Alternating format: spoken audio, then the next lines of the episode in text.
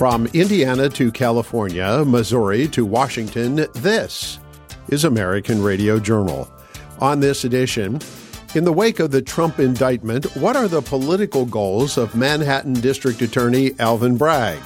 The Hill contributor Keith Naughton joins us with analysis.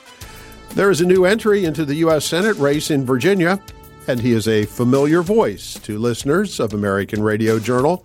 Scott Parkinson from the Club for Growth has the real story. African American farmers in Tennessee are being forced off their land by eminent domain to make way for an automobile factory. Eric Boehm and Joe Lancaster of Reason Magazine have details. And elected state officials are attempting to cancel free speech at the University of Pittsburgh.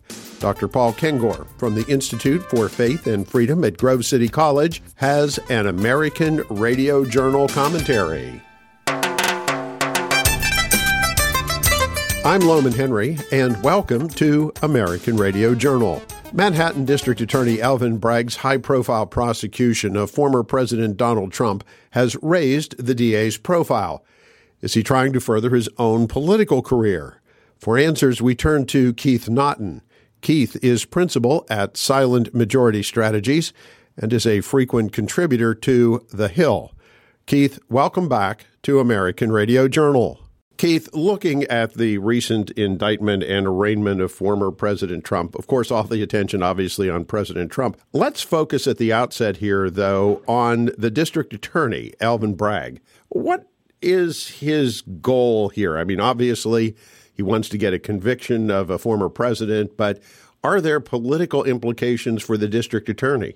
Well, I think this is really a story of an ambitious politician who sees a very crowded uh, stage of other politicians in New York City, and he's jumping the line.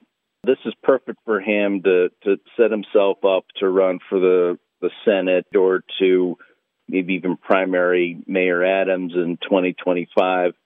I mean, it hasn't been since 1942 that a New York County district attorney has jumped from that job to a higher office, and that was uh, Thomas Dewey back in 42. So it hasn't been a great springboard in the past, but this case is perfect for it. I think that Bragg's been working on this for a while. I think he saw that the Georgia grand jury might indict the former president and he wants to be first. Because if you're first, you get all the publicity, you're going to get the fundraising, you're going to be the big hero. So I really think it's very transparent that it's a political ploy primarily for District Attorney Bragg. Is there a potential downside for the district attorney here, Keith, if he indicts the president and the president is acquitted on all the charges? Would that actually impede District Attorney Bragg's political ambitions, or with the Democrats, would he just get props for trying? Well, I think that that would would be a problem, but this case might not even come to trial before the 2024 election. So the real key for him is if this drags along and if it hurts Donald Trump enough that he Bragg can plausibly claim that he prevented him from being reelected or, or returned to office, then it doesn't matter whether he wins or loses if the case is decided in 2025. And knowing how President Trump and his team have done things, they're going to challenge everything, which is their right, and that delays things. And you get into a trial. What happens if its trial starts in July of 2024? Would the judge say, "Well, look, we're not going to have a trial during a campaign. We're going to suspend it until after election day, that sort of thing. I've seen some commentators think that it might not even get in front of the court until January 2025. So, in a way, Bragg's got a little bit of a free pass due to the uh, inefficiency of the New York court system. Where does this then leave the American electorate? Uh, this is, I believe, uh, correct me if I'm wrong, unprecedented that you would have uh, a major candidate for president, a viable candidate for president, uh, let alone a former president running again, under indictment during not only the primary season, but possibly through the general election. This leaves a lot of questions out there. What does it do to Trump as a candidate during that period of time? Well, I think it helps him on the Republican side, because you know, the, you know, Trump has been. I mean, no one's a better victim than Trump, and Trump has been running on a campaign of vote for me because you should pity my circumstance, which is odd for a guy who lives at Mar-a-Lago in Florida.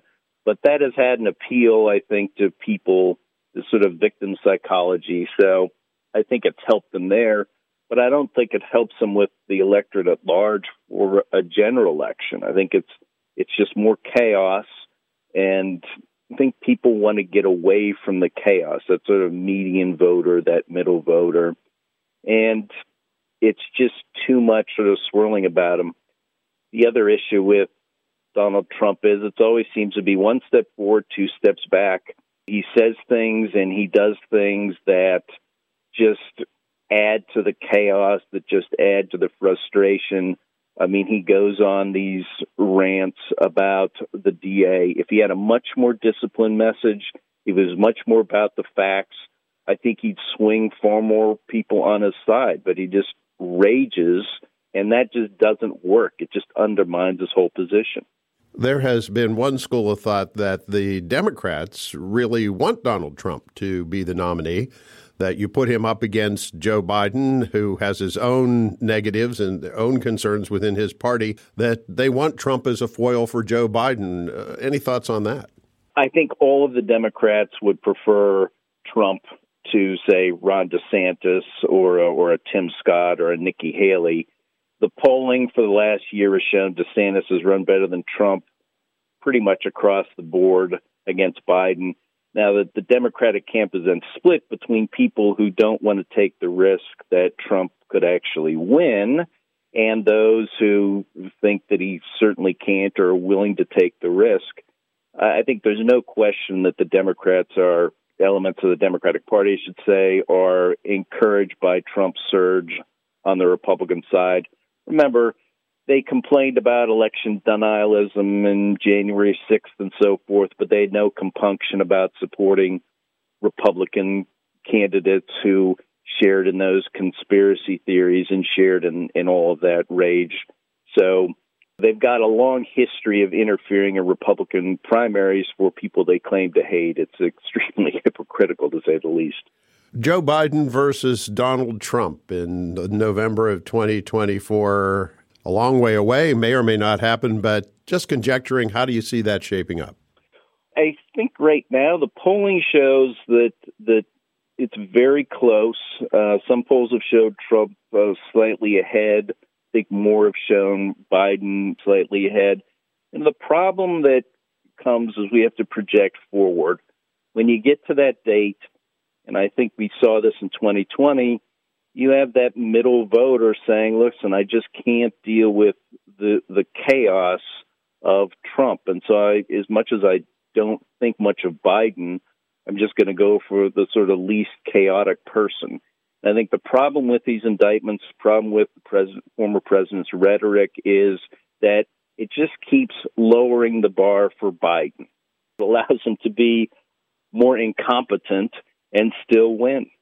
We have been talking with Keith Naughton, who is principal at Silent Majority Strategies, also a contributor at The Hill. And Keith, if we have listeners who would like to read your various writings, where can they go on the web to see them? You can go to thehill.com. I'm usually in about once every week or every two weeks, and I also contribute to the American Spectator, which is a terrific conservative publication. Absolutely. Keith Naughton, thank you for being back with us. Thank you. As we start our weekly interview with Scott Parkinson, I want to take a bit of a trip down memory lane. Back in 2008, we started American Radio Journal, and we did so with the assistance of Pat Toomey, who at the time was president of the Club for Growth. And Pat helped us launch American Radio Journal, and for a number of years did this segment regularly on our program. Ultimately, he ran for and was elected to the United States Senate from the Commonwealth of Pennsylvania, at which point Andy Roth took over for a number of years. And now, for many years, Scott Parkinson has joined us, and he does so again today. Scott, good to have you here. Thanks for having me back, Lowman. Well, I mentioned the history of Pat Toomey being on our program, doing this segment, and then running for and getting elected to the U.S. Senate. In the past week, it looks like you're trying to follow in his footsteps. That's right. On April 3rd, I enthusiastically announced my campaign for the United States Senate seat in Virginia against the current incumbent, Tim Kaine, who has actually been in office for nearly 30 years. He's been on the ballot nine times, and he votes with Bernie Sanders now 94% of the time. Senator Kaine is looking to run for his third term for the United States Senate, but he's been holding elected office since 1994 and I think that there's a lot of people in the Commonwealth of Virginia that are ready for new conservative voices to step up and try to make a difference in our community. I've obviously been thinking about this for a couple of months. You and I have privately talked about it a little bit given our friendship, but as a father, husband and neighbor, really a lot of the things that that pushed me toward the race 3 years ago when coronavirus launched on our country, we needed new leaders to stand up and fight for our freedoms. And unfortunately, Tim Kaine fought aside radical leftists to take our freedoms away and destroy the middle class. Tim Kaine, he's, he's a guy now that is prioritizing woke ideologies over parents' rights. And he's enabling open border policies. He's enabling violent crime while turning his back on law enforcement. And I think a lot of this leftward lunge from Kaine started when he joined Hillary Clinton on the ticket as the vice presidential nominee in 2016. We know that the national political scene for Democrats means you have to adhere to these woke ideologies and progressivism that the far left holds dear. And so for Tim Kaine to hold on to his power, he's taken that leftward lunge. He's gone from a blue dog to a partisan radical, and we're feeling it now from the kitchen table, the gas station, and those canceled family vacations. I mentioned that he votes with Bernie Sanders 94% of the time. Well, Virginia can't afford 94% of socialism, and our middle class is wrecked right now. So, how does this impact a federal government? Uh, how does it impact the future of our economy and, and the prosperity for the next generation? Well, we've got a close majority right now for the Democrats. They hold a 51 49 majority with two independent Democrats that, that caucus with the Dems, right? But we, we had a 50 50 Senate last cycle. We actually lost seats in 2022. But 2024, big presidential election, and I'm excited about the opportunity in front of me taking a look at your announcement video, Scott. You were sitting at your kitchen table and talk a little bit more about how the policies of the current administration, including the Democrats in Congress, in the U.S. Senate and House, how these policies have really impacted our families on a day to day basis every time we, as you mentioned, go to the grocery store or stop at the gas station. I think that this election is a kitchen table conversation. And most nights I try to make it home and and hang out with my kids and my wife at the dinner table. And they often ask me how was work today? What happened in Washington? And you and I are used to hearing from me give the Washington update. And I also talk a lot about these issues with with my family. But we also feel on the kitchen table the impact of 41 year high inflation this is a thing that I, I wanted to get across in the, the conversation that we had with the announcement video to try to resonate with the people of Virginia and let them know that I have the same concerns that they do. That's what I mean when I talk about a, a movement to save the middle class because right now we're feeling it in a big way. I don't think people really realize that from the beginning of the coronavirus pandemic up until today, inflation has actually gone up a total of 16%. We talk about the year over year inflation rate right now being at 6%, but when you look at the cumulative effect of inflation, what that means for really that hidden tax that we've talked about before, what it means for wages, what it means for paychecks, and what it means for the bottom line at the grocery store, the grocery cart is going from being three quarters of the way full to being one quarter of the way full. We know how expensive things are at the gas pump. We know how expensive things are when you go to the mall or, or out to a restaurant. And really, it's a it's a supply chain crisis. It's an energy crisis, and it's an economic crisis that I think has been enabled through the terrible policies and votes that Tim Kaine and Joe Biden have pushed on the American people in a partisan fashion. Looking at the larger U.S. Senate map for 2024, Scott, Democrats face a real uphill challenge in holding on to their, what, one seat majority? Yeah, we've got a lot of big pickup opportunities, not just in states like Virginia, but also West Virginia and Ohio. We want to take out Joe Manchin. We want to take out Sherrod Brown. Over in Montana, we want to get rid of Jon Tester. We've got a big race once again down in Arizona with Kyrsten Sinema leaving the Democratic caucus and becoming an independent. We've also got big races in Nevada. Throughout the country, there are real opportunities to go on offense. Another big race in Wisconsin. Can we take out Tammy Baldwin? Obviously, this week's Supreme Court race in Wisconsin, that's an elected race, was not good, but I think it was demonstrative of the necessity to go after all elements of the Republican base and the Republican Party in a big, big swing state. You can't just adhere to to one message that only resonates with part of the state. Scott Parkinson at the Club for Growth. Scott, tell us a bit about the club. Yeah, well, Club for Growth, uh, somewhere that I've been the vice president of government affairs for four years, is the leading economic advocacy organization in the country. We have over 500,000 members that are energized by this idea of economic freedom, liberty, and opportunity. And if anybody wants to learn more about the club, check us out at clubforgrowth.org. Thank you, Scott. We'll check in with you next week. Take care. Thanks. Eminent domain is being used to take land from African American farmers to build an access road to a new Ford electric vehicle assembly plant. Eric Boehm and Joe Lancaster of Reason Magazine explain. The Ford Motor Company, one of America's biggest automakers, has got some big construction projects planned in Tennessee with the help of a whole bunch of taxpayer money. And uh, the Tennessee state government is going to help Ford out here. They're not going to let anything stand in the way, not even the property rights of some black farmers whose land Ford has its eyes on. Hi, folks. I'm Eric Boehm with Reason Magazine. Thanks for joining us on this edition of American Radio Journal. My guest today is Joe Lancaster. He's a colleague of mine, an associate editor at Reason, and he's also the author of a piece you can find up there this week at Reason.com. Tennessee will use eminent domain to evict black farmers for Ford EV factory. That's an electric vehicle factory in Tennessee. Uh, Joe, thanks for taking some time with us and talking us through this story today. Sure. Thanks for having me.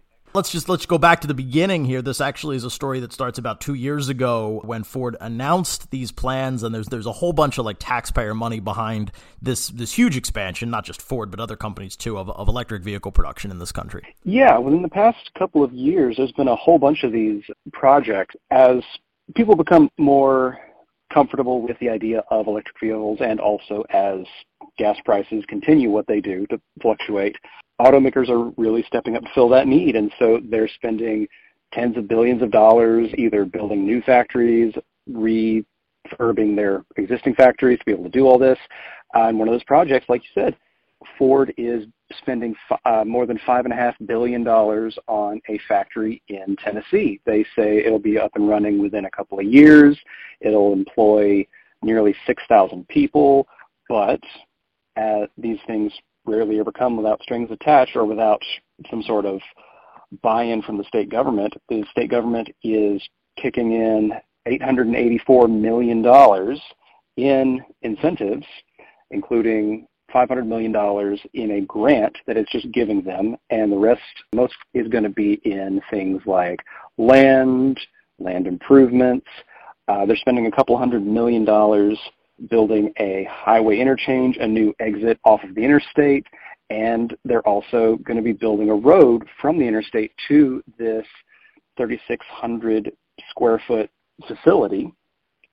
And the route that they've chosen for this road runs through a bunch of tracts of land held by predominantly black farmers this is the same sort of thing we see. I mean, we see it with like stadium projects all the time. You saw it a few years ago with the the new Amazon headquarters. They eventually picked Virginia, I think, for this, but like it's just like every state throws tons of money at these big companies to like come locate here, build your you know your electric vehicles here, and that's sort of the thing that happened here, right? Like Tennessee was offering these incentives and offer making these promises to Ford as part of the of the deal that that made this factory happen, right? It's this is this is all sort of uh, being driven by the state government. Exactly. Yeah, they essentially they always say that you know well we had to sweeten the pot a little bit or else they would have gone somewhere else. Ford has a footprint in Michigan already in Detroit, and the thinking was well they would have just built this in Detroit if we hadn't given them close to a billion dollars worth of, of taxpayer money. and they always say that you know well it'll it'll pay off down the road all these new jobs all this it'll spur commerce but along the way they decide they've decided that the spot where these farmers have lived in some cases land that's been in their families for generations and generations well it it would be better if a road was there instead yeah, it might pay off down the road for Ford or for like the state tax coffers in Tennessee or something, but it, it's probably not going to pay off for the people who could lose their land here when they don't want to sell. Uh, we're talking with Joe Lancaster. He's the author of a piece you can find at Reason.com this week about uh, how Tennessee is threatening to use eminent domain to evict a number of farmers off of their land to make room for this new Ford plant. Joe, tell us about these farmers. I mean, like they're they've been given offers by the state. That's always kind of the first step in this process. But do they feel like they're getting a fair shake here? Not at all. The Constitu- the Fifth Amendment to the Constitution says that the state can only take private land if it offers just compensation, and land in this area can go in some cases for something like two hundred thousand dollars an acre. I mean, it's it's pay a premium for it. In some cases, these farmers are being offered three thousand dollars an acre, eight thousand, and and these are cases where the state is going to court in order to enforce this. It's not that they're they're offering to send them a check. They're saying essentially, we're going to take this, and this is what we plan to pay for it. And farmers are fighting back in court, but that's ultimately what it's going to depend on is a judge deciding to side with those farmers. It's not it's not a case where they they reach out, they try to broker a deal, they try to decide, you know, what what is it that would in, entice you to sell. They're saying, "No, we think that the state should give us this farm and this is what we are willing to pay for it." Yeah, it's not a fair transaction. We only have about a minute here left, but I, I do want to sort of underline that point because when the, the state comes in and lowballs you with the threat of eminent domain like right behind them, that's like I mean it's it's there, there's not really a negotiation there, right? Because they're saying you either take the offer that we're making you, as low as it might be, or as unfair as it might be, or even if you don't want to sell because you feel really attached to this land or this property, it's been in your family forever. But if you don't take the deal, like well, we've got this hammer and we're just going to hit you over the head. Mm-hmm. Yeah, exactly. I mean, there's always that implicit power of the state behind it that that renders the the transaction just inherently unfair from the very beginning. Uh, really fascinating piece, Joe. Uh, appreciate your time here today. Thanks for uh, thanks for joining us. Absolutely. Thanks for having me. And again, you can check out that piece online at Reason.com this week. Tennessee will use eminent domain to evict black farmers for Ford EV factory. That's uh, Joe Lancaster is the author there. He's also covered a similar situation in uh, North Carolina where there's a Vietnamese automaker that's going through a similar type thing, getting a bunch of money from the state, and then the state is also turning around and trying to take something like 27 homes, five businesses, and a church using eminent domain. Joe's been all over these stories for us. Really fantastic reporting there. Uh, for Reason Magazine, I'm Eric Boehm. You can catch me right back here next week on another edition of American Radio Journal. Cancel culture has arrived at the University of Pittsburgh, where two state representatives are attempting to silence debate on a controversial issue. Dr. Paul Kengor from the Institute for Faith and Freedom at Grove City College talks about it on this American Radio Journal commentary. I detest cancel culture especially its ugly spread to speakers on college campuses. Universities ought to be bastions of genuine diversity and the free exchange of ideas. When I was an undergraduate at the University of Pittsburgh in the late 1980s, liberals and conservatives alike were united in supporting one another's right to bring in speakers. Often, the more controversial the speaker, the stronger each camp stood for free speech. Thus, it's quite dismaying to see a fellow University of Pittsburgh alum somebody who's an elected Pennsylvania state representative, no less, seeking to cancel three speakers invited to the university this semester and in turn threaten the university's funding. Unless you think this is unique to Pitt, well, it's obviously not. This is a scourge on campuses nationwide. The Pennsylvania legislator is Democratic State Rep La'Tasha Mayes. In a statement addressed to Pitt Chancellor Patrick Gallagher during a House Appropriations budget hearing, Mayes demanded that the university cancel events featuring speakers critical of transgenderism, namely swimmer Riley Gaines, Daily Wire commentator Michael Knowles, and Daily Wire podcaster Cabot Phillips. Mayes says that, quote, all three speakers have crossed the line of free speech over into hate speech, targeting transgender students and the transgender community, unquote. I find most curious May's accusations against Riley Gaines. Gaines's position as a female swimmer is that transgendered athletes, specifically biological males who identify as females, should not be permitted to compete against biological females. Gaines's position is precisely that of tennis legend and feminist icon Martina Navratilova and the official position of the World Athletics Council. And to Gaines, it isn't merely what happens in the water, but in the locker room. Of her own experience, Gaines says, quote, you have someone with male genitalia pulling his pants down, watching you as a female as you undress. I thought surely there would be someone, whether that be a coach or another swimmer or someone within the NCAA. I thought surely someone would stick up for us. That's when I realized it's my duty as a female athlete who experienced this injustice to really use my voice and my platform to advocate for those female athletes who are emotionally blackmailed and gaslit into silence. Unquote. I ask, is that statement from Riley Gaines what Representative Mayes considers hate speech? A petition by LGBTQ students at the University of Pittsburgh echoes Mayes. They said, quote, it is unacceptable and against the values of this university to allow groups under its administration and on its behalf to host events featuring individuals who wish to advance a platform of hate and transphobia and make our beloved institution an accomplice to the trending attacks that place trans bodies and humanity in the middle of a culture war fabricated entirely for political gain. Unquote. I find the claims of a culture war here being pushed by the political right a little dubious, even though it's a common mantra by the political left. Conservatives would counter that the culture war has already been launched by the left and conservatives are merely trying to fight back, least of all with an uncensored voice in the debate. There's no dialogue, folks, if only one side is permitted to speak. For the record, the University of Pittsburgh is standing behind the rights of these speakers, saying, quote, these events are being organized by and the speakers have been invited by registered student organizations on campus. And student organizations are permitted to invite speakers, including highly provocative ones, to campus without university administration deciding what is acceptable and what is not. Unquote. Good for them. Pitt's Chancellor Gallagher states, quote, the university is a place of dialogue, and in fact, both constitutional and academic free speech are things that I am obligated to support. Unquote. Hallelujah. Somebody at the administrative level standing up for free speech at a university. One would hope so. What's worse is that some of these events at the University of Pittsburgh, including the one with Michael Knowles, is a debate.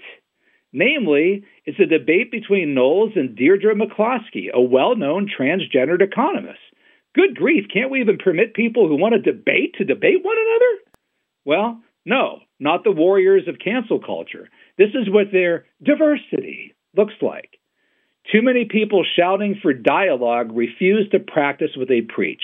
It's an ugly thing to see, especially on our campuses. For American Radio Journal, I'm Paul Kengor. Thanks for listening. American Radio Journal is heard on public affairs minded radio stations all across the country, including WMNZ AM in Montezuma State, Georgia, WQFX FM in Biloxi, Mississippi, along with KRNG FM in Wadsworth, Nevada. American Radio Journal is produced weekly by the Lincoln Institute of Public Opinion Research, Incorporated. The Lincoln Institute is completely funded through the generosity of individuals, corporations, and philanthropic foundations, which underwrite the costs of this program. Comments and opinions expressed on this program are those of the guests and do not necessarily reflect the views of the Lincoln Institute or of this radio station. Learn more about American Radio Journal and hear expanded versions of some interviews aired on this program. Please visit our website, AmericanRadioJournal.com. I'm Lowman Henry. Thank you for listening to American Radio Journal. American Radio Journal, lighting the brush fires of freedom.